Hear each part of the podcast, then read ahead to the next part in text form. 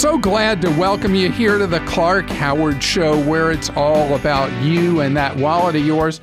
I want you to learn ideas from me so you can save more and spend less.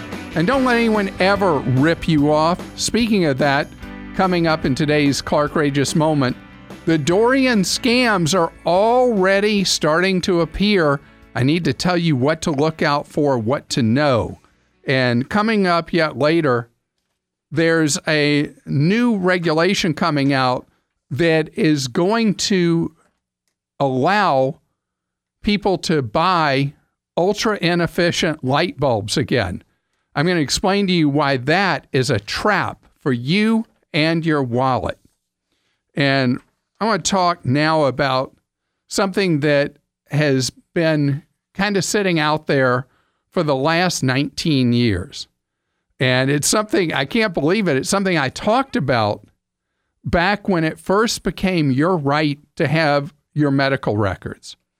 Well, now the federal agency, Department of Health and Human Services, wants you to be able to very easily get your medical records from a hospital, lab, um, outpatient surgery center, doctor's office, specialist office, whatever, and then be able to store those records in an app and have them available when you need them. Now, I'm a typical clueless guy. And what is a typical clueless guy? Well, we don't remember what our spouse has said to us. And I can tell you, my wife can cite back to me word for word what she said to me that somehow I have erased from my memory. And we never remember, like, for example, you know, I'll be asked, you know, when's the last time you had a tetanus shot? And I'm like, uh, I don't know. I mean, I don't remember anything like that. And once I've gotten well from an illness, I can't tell you when I was ill, exactly what I had usually. I can't remember that, what meds I might have taken, whatever. And so for me, having access to my medical records, my medical history right on an app on my phone would be fantastic. And in certain situations, it could be a lifesaver. But then there's the other side of this, which is where, you know, I told you about Google getting fined for invading kids' privacy on YouTube for very young children and all the stuff that goes on with what Facebook does all the time to uh, mess with your information and do weird stuff. So this is one that, gosh, I I know I'm supposed to say, yeah, download one of these apps when it's available and use it to store all your medical data. The thing I'm nervous about at the same time, and the thing you've got to weigh the cost versus the benefit, what happens with that information? You know, it could be a data breach that exposes deep data files of medical history on us. It could be insurance companies behaving badly, using that information illegally to decide they don't want to do this, that, or the other for you in areas where that is illegal. So, this is one that we've got to have clear rules on how the information is guarded, how the information is protected. I saw in a New York Times item that Apple is designing their medical app where the information would be encrypted and stored on your own device instead of on their servers, so that only if your own device was hacked, apparently, would it be at risk. That's the kind of thing that should be thought through and be in place, and especially important as far as the Android side is concerned, because most market share is with Androids that there be an equivalent kind of protection in place. And as more apps become available where you can store your medical data, it'll be really important to know what are the security protocols and what kind of thought has gone into how to protect that private information. We also need to have clear laws passed that restrict access to our personal medical information by let's start with a short list insurers because they're not trustworthy, and employers because you don't want people to be able to redline potential employees based on what may be in somebody's medical record, medical history. You know, if an employer wants you to have a physical for jobs to make sure they want to hire you, that's fine. But I'm talking about way past that. Jenny's with us on the Clark Howard Show. Hi, Jenny. How are you doing? Oh, I'm fine. How are you? Great, thank you. So, you have a question for me about getting tires. And uh, this is an area where the stakes are much higher than they used to be because tires are so much more expensive than they used to be. Yes. How much um, is a set I, of tires for your vehicle?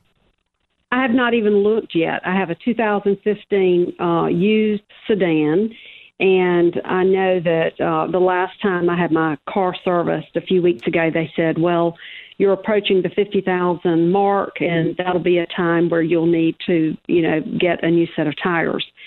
And okay, so immediately I thought, is that the truth? You know, who says that 50,000 is the, you know, golden number? And then secondly, I thought, do, do I have to get this at the dealership? oh, nobody gets tires at a. At, you're talking about the car dealer? Yeah, the the well. Nobody gets get tires car, at a car dealer. Yeah, like I was. Don't do know, it. There, don't don't even consider that. No, no. Scratch yeah. that from your list of consideration. Okay. It's not core so, to what they do, and when you get something like tires at a car dealer, it's a convenience to get it there. They may even farm it out to a tire center nearby that you're not even aware they're doing that. And there's a much higher markup on tires at a car dealer than there would be going to a tire, you know, an independent tire shop, one of the tire chains, or uh, getting tires from TireRack.com if you've heard of them, or getting them at Sam's or Costco.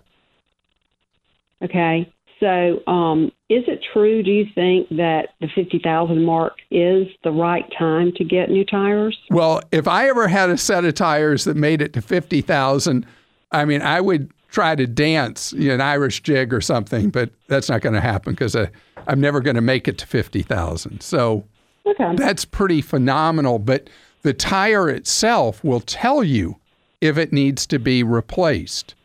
And uh, I don't remember what year this started, but there's a little teeny uh, ridge on a tire in the tread that if that ridge equals the remaining tread, your tire absolutely needs to be replaced. Mm-hmm. And so it, it's more based on the individual tires. I had uh, some tires that basically had given up their useful life at 37,000 miles on our minivan. Yep. Mm-hmm. I'm a real man that drives a minivan. It's true. So, um, so I was driving in a rainstorm and the vehicle was hydroplaning even well below the speed limit. I was like, oh, sure enough, I went to, I got a new set at Costco. And when I went there, it was like, yeah, these tires need to be replaced. And so I went ahead and did it but I should have been paying attention and checked way before I was in a dangerous situation with my kids in a rainstorm. So mm-hmm. you can you can actually eyeball this rather than going by the mileage. As far as where to shop for tires, again, if I can get you to eliminate the car dealer, that got to do that if you care about money. Okay. And are you a member of either of the warehouse club chains? Um, no. Okay. So if you if you check, both uh, Costco and Sam's repeatedly offer really great deals on tires, and in most metro areas there are high volume discount chains that do nothing but sell tires all day long. And then TireRack.com. Have you ever seen one of their ads on TV? I have not. I think it's that like means you don't watch any sports at all. No, well, I'm watching the U.S. Open right now. Okay, I don't know that they would advertise during the U.S. Open. But anyway, if you go to TireRack.com, They're an ultra high volume online seller of tires, and they have a deal with a lot of installation centers, you know, tire centers that will install for them. And they just ship the tires right to whatever tire center near where you live, and you pay for the installation to that tire center. Okay. So I would say those are the best ways I know for you to replace the tires on your vehicle. But first things first, check to see if you really need those new tires or if you're past time for those new tires by how they're doing, not the miles on a vehicle. Ken is with us on the Clark Howard Show. Hi, Ken. Hi, Clark. So, Ken, uh, you're trying to help out your son's girlfriend, is that right? Correct. Yes. Um, last Friday, she found that found out that she was accepted for a, a graduate program for her nurse practitioner degree, and we're all excited about that. But now we're trying to think about funding so that they don't come out with a lot of student loan. Uh, the nurse practitioner program at the school she's going to is going to run around ninety-three thousand dollars for a three or four-year program. That per year uh, or it's a lot, total? a lot of money. Per year or total? Uh, no, no, the total. Oh, That's the total. Okay, for an N, that- for an, uh, NP to have a master's level um, and be able to go out and practice as typically a primary care medical provider or uh, in a very important capacity in a medical facility, which NPs are just completely different classification than being an RN. The income that she will be able to generate is plenty to be able to deal with 93,000 in debt if she had to borrow all of it. It is it's one of those things that is in that category of worth it. Now, if you told me that it was I thought you were saying it was 93,000 a year for 3 or 4 years, I would say No. no, that wouldn't be worth it, but 93,000 total absolutely is worth it. Well, I, I'm encouraging both her and my son to look into grants and scholarships first to try and eliminate as much as possible with the debt. Um, they've done very well so far through the schooling that they've gone to. I think her her schooling debt is only around five thousand dollars at the present time. Um, but this nursing or this uh, nurse practitioner program is going to be quite a significant bit more. Sure. Now I've gone I've gone online and uh, I purchased a book from uh, one of the online stores that might help her. I just wondered if you had any other ideas and grants and scholarship areas that we haven't thought about. So for NPs, the greatest opportunity is after school, not before or during school. Because after she finishes her NP, there are any of a number of organizations that will, as an incentive to get her to come work for them, that will absorb a portion or with enough time all of her student loan debt. Great. I, we we never even thought about that. Um, that's a good good input uh, that I'll let her know about. The reason that's important is there are so many areas of the country that are in desperate need of medical providers that there are organizations in order to attract people will offer these subsidies that cover student loan debt to some degree or all and it means that she might have to work in a tough neighborhood or in a um, rural area in order to have that. But that is one of the ways that people who come out of NP school defray that cost. And the reason I would be so cavalier about $93,000 in debt is that what I do with student loan debt is I do this calculation. If you can earn more than the amount you borrowed in your first year on a job, then you don't have a dangerous level of debt. In other words, you never want to, for any degree, borrow more than what you'll earn in the job that you're qualifying for from that degree. Today's Clark Rageous moment concerns the destruction that's going on from Dorian. And oh my goodness, I feel so bad for those people in the Bahamas. The loss of life, I don't know if they'll ever know the numbers of people who died. They'll have some approximation, is all. But you see that property destruction. And now, as it winds its way up the coast, there's going to be, uh, looks like so far, minimal damage in Florida.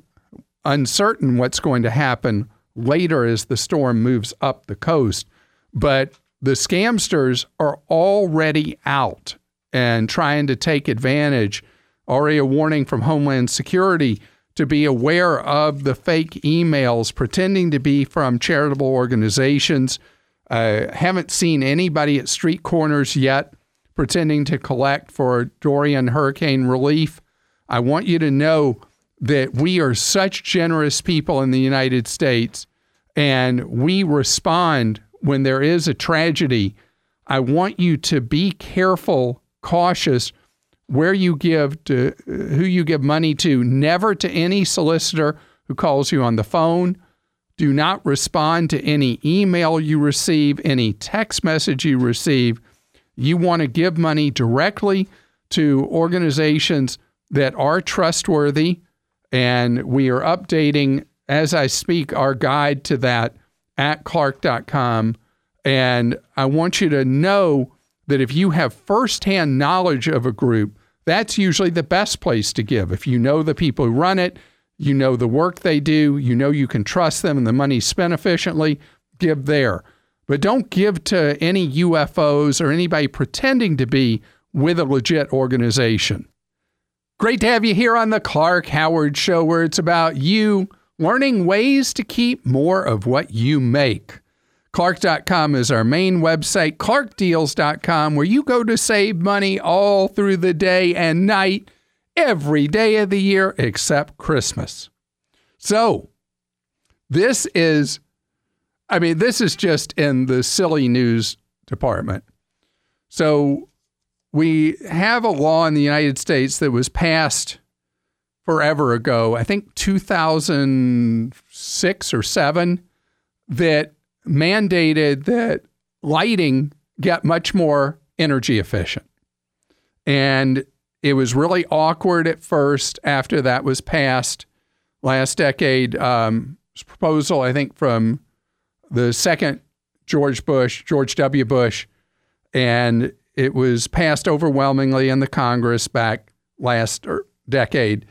And so at first, we had the terrible ice cream cone lights, the compact fluorescent light bulbs that gave terrible light. And I remember doing a TV story making fun of the compact fluorescents and turning on a light switch, and it took a minute and a half for the bulb to get fully bright. So it'd give little hints of light when you first flip the light switch, and then it took a minute and a half. And we had to use um, TV stories don't last that long anymore, so we had to do sped up. What do you call that? Time lapse. We had to do. We had to speed it up, and it was just ridiculous. So that was then, this is now. We have these ultra efficient LED bulbs that eliminated the safety hazards from mercury that were in compact fluorescents. And the LEDs give true light across the spectrum. You can buy whatever you want because they're computer chip controlled. And the big news is when LED bulbs first came out, it was $80 for one bulb. Now it's as little as a dollar. Home Depot sells a pack of Sylvanias and sells, uh, I think, two dozen of them. Yeah, two dozen of them for 24 bucks, a, a dollar a bulb. And Dollar Tree, if they have them in stock, sells LED bulbs for a buck. Costco sells dimmable ones for, I think they're a buck 50 in a warehouse club pack. And so these things now are so incredibly cheap, and the electricity they save is usually uh, use 85% less electricity than you'd use with an old fashioned bulb. So let's say you go buy an old fashioned bulb for 50 cents versus an LED for a dollar, that's a trap because the electricity they use is so much less. Well, here's the funny part of the story. So, the Energy Department is proposing new regulations that would eliminate the standards for the efficient bulbs, which is never going to fly because it's actually a law that we go to efficient lighting. And I don't know who they're trying to make happy, maybe the power companies, because power companies are whining. I mean, they are whining because we burn a lot less electricity per household now than we did 10 years ago. And it's because of how appliances have become more efficient and uh, you know like refrigerators burn like no energy compared to what they used to. And so many appliances now are hyper efficient compared to what they were a decade ago. And then the light bulbs, because lighting, I think it's a quarter of a typical house's electric bill. And so if you cut 80% of that out, think about how much you're saving. You're reducing your monthly power bill by 20% if you go with straight ratios. So we have LEDs everywhere. And I have a friend who uh, is a host that was radio host who was very upset about having to go to efficient light bulbs. So I walked in on her show one day with 200 of the old bulbs that uh, that I was able to collect and brought them to her, and she still has whatever number of that left, so she can burn more energy and have the old bulbs. Uh, buy the efficient ones. Let me tell you, they're great. They last much, much, much longer. They're not going to last like the 23 years the packages say. Maybe they'll last 10 or 15 years versus a traditional bulb that doesn't last long at all. It's your money. And just because the, isn't that weird, the energy department? I guess if you're the energy department, you want people to burn more energy. And that's why it would be terrible for you to use an efficient appliance or light bulb. Seriously. It's like a it's like a um, April Fool's joke. And by the way, if you're a writer at Saturday Night Live, you could write a really funny skit about this. I think. Maybe for nerds like me. Martha's with us on the Clark Howard Show. Hi, Martha. Hi. How Thank are you, you for doing? My call. I'm doing wonderful. So, Martha, how can I serve you today? I was we were me and my husband are trying to decide on whether we should invest in a franchise. We really know nothing about it, uh, but he's being laid off, and we oh, thought, I'm sorry. thank you, thank you. Um, but we thought maybe this is a time to have something of our own and uh, go in a different direction. What kind of franchise area are you thinking of? Well, we're really not sure. Um, we're trying to decide between um, whether to do a uh, a restaurant style sandwich shop or something like in the parcel delivery. So you're really clean slate right now. You have we no are idea. clean slate. He has great experience. He's a CFO now, so he would he, he's run many businesses before. So I will tell you that uh, it would require the kind of investigative work that's going to sound really weird to you. Okay. But uh, since you have no idea what field, you should not even investigate offers for individual franchises at this point.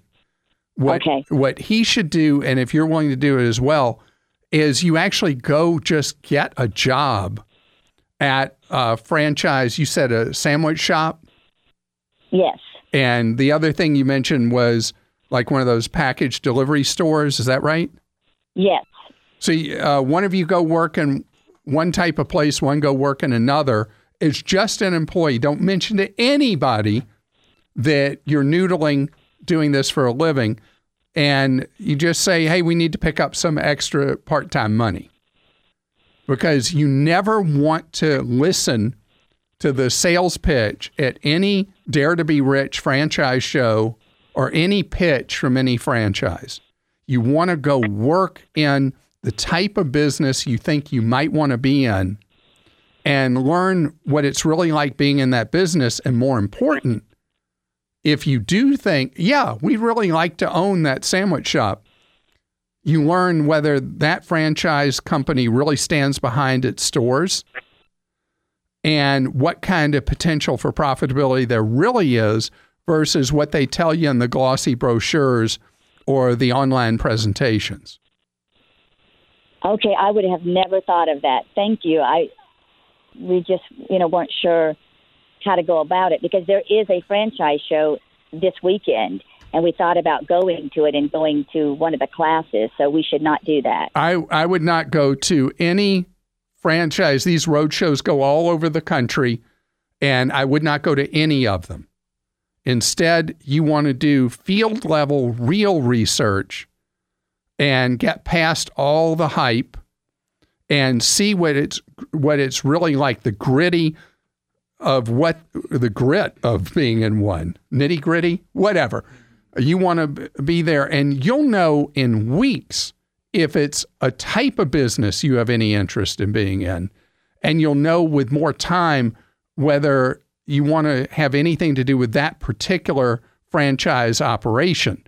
And the great thing is if you answer both questions, yeah, then staying there even longer is valuable because you learn mistakes on somebody else's money and then when you do buy one, you're much better prepared.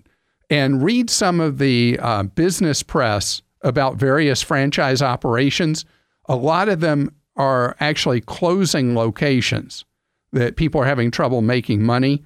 You've probably seen how much vacant retail space there is around uh, your area, as there is all around the country. And it makes it easier for you to be able to uh, figure out if it is an operation you want to be in or not. And once you're done with all that, then you can start looking to see if you want to buy one. Doug is with us on the Clark Howard Show. Hi, Doug. Hi there, Clark. How's it's it going? Great to talk to you. Uh, good, good, very good. I'm, I'm I'm excited to talk to you. I have been doing some shopping and and been looking at my statements uh, from my broker, and I've been hearing you talk an awful lot about target uh, funds, target date funds, and um, I am doing some investigating, and I'm finding that um, that I'm not getting the returns that I could get on those target funds, and I wanted to ask you a little bit about the fees that I might be paying and whether I should uh, make the move to go to the target fund.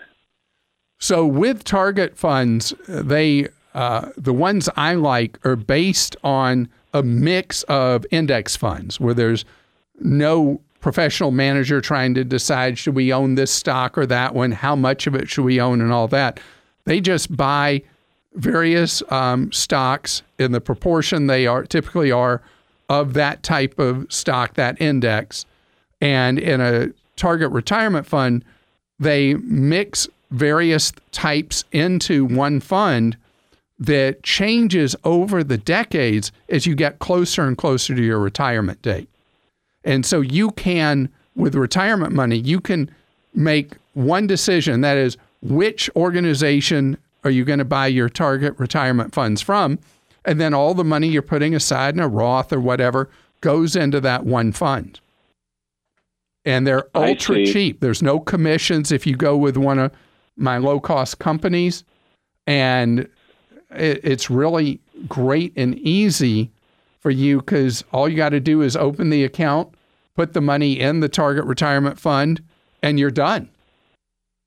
Yeah, I, I, I am I'm, I'm seeing that, and I'm I'm getting excited about it. You know, we um, I'm uh, 60 years old. I'm going to be 61 in January, and my wife is 57, and she's retired. And we've accumulated uh, um, a fair amount of money that we're that we're proud of, and um, we've been you know getting these uh, fees that on our investments.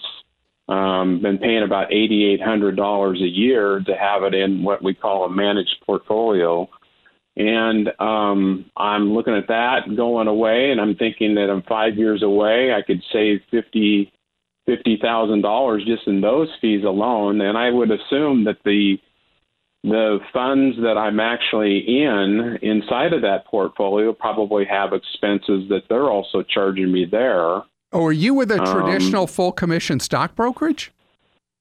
Uh, I am. I am. I am with a uh, one of your low cost providers, and it's called Premi- uh, Premium Services. It's kind of a wealth management oh, okay. offering All that right. they offer. So uh, you're with Fidelity. That's correct. All right. So with Fidelity, you've got a variety of choices with them, where you can go into now a very low cost uh, system of managing your investments and right now with Fidelity and the thing you're in, what are you paying? How much are you paying for? Well, I'm paying. Uh, well, the way I do the math is I just took the amount that they charge me every year, and I've divided it into the uh, total amount of the portfolio, and I come up with a 0.55 percent. All right, that's and very. That's it, actually very reasonable if they're giving you comprehensive advice. That's half yeah, well, what the industry standard is. But if you're not feeling like you're getting meaningful advice, then that's something you really need to sit down with Fidelity and tell them what you want, that you want either much lower cost. And as an example, Fidelity has two kinds of target retirement funds. I want you in, if you decide to go that route, in the Target Retirement Index Fund product for okay. based on your age and your situation, maybe uh, the 2025 fund or something like that. Okay. But Fidelity Fidelity is a solid organization and they offer from very low cost, even some no cost options to moderate cost options. Right now you're at a moderate cost. You could certainly go lower, but 0.55 is nothing to feel like they're fleecing you or anything like that. So I would sit down and talk with your Fidelity representative. Also, go brief yourself first on the Fidelity website and look at the different options for advice and then figure out what you think works best for you. Meet with the individual and say, This is what I'm looking for. How can you deliver that to me? Having already done your homework before you go in for that meeting. This episode is brought to you by Progressive Insurance. Hey, listeners, whether you love true crime or comedies, celebrity interviews, news, or even motivational speakers, you call the shots on what's in your podcast queue, right? And guess what? Now you can call the shots on your auto insurance too. Enter the Name Your Price tool from Progressive. The Name Your Price tool puts you in charge of your auto insurance by working just the way it sounds. You tell Progressive how much you want to pay for car insurance. Then they'll show you a variety of coverages that fit within your budget, giving you options. Now, that's something you'll want to press play on. It's easy to start a quote, and you'll be able to choose the best option for you fast. It's just one of the many ways you can save with Progressive Insurance. Quote today at progressive.com to try the Name Your Price tool for yourself and join over 28 million drivers who trust Progressive. Progressive Casualty Insurance Company and Affiliates. Price and coverage match limited by state law. Mary's with us on the Clark Howard Show. Mary, you would love to do some work at home, but it sure is confusing trying to find that, isn't it? Yes, it is. Have you been uh, looking uh, at different things and you just can't figure out what's right or you don't know where to start? Well, I've been doing some web searches, but the biggest problem I have is that you never get directly to the job. Yeah. There's always another screen, another screen. right. So you get to the point where you don't know what is a scam or what might not even be true. All right. So I will tell you that 99 point something percent of supposed work at home are scams. Okay. Because so many tens of millions of Americans would like some part time work, either as a supplement to their regular job or they maybe are raising kids and they want to be able to do something flexible on their schedule. And so, so many people want that that scammers take advantage. So, uh, when they are not being upfront about what the job is and what the pay is, or they want money from you, anything like that, you know to run away. And okay. uh, we have a guide to legit work at home at clark.com okay. that we just updated again in July. We update it several times a year. And we've tried to look through and find things that are truly legit. But the best work at home opportunities actually are based on your prior experience, knowledge, and education. So okay. things you've done in the past that you might be able to do for an employer um, for their that maybe you work for in the past and you can do things for your convenience and theirs from home. But if you want to see our guide, go to clark.com slash work from home. You're listening to The Clark Howard Show. Thanks for joining us today. The Clark Howard Show is produced by Kim Drobes, Joel Larsgaard, Deborah Reese, and Jim Ayers. And remember, 24 hours a day, we're there to serve you at clark.com and clarkdeals.com.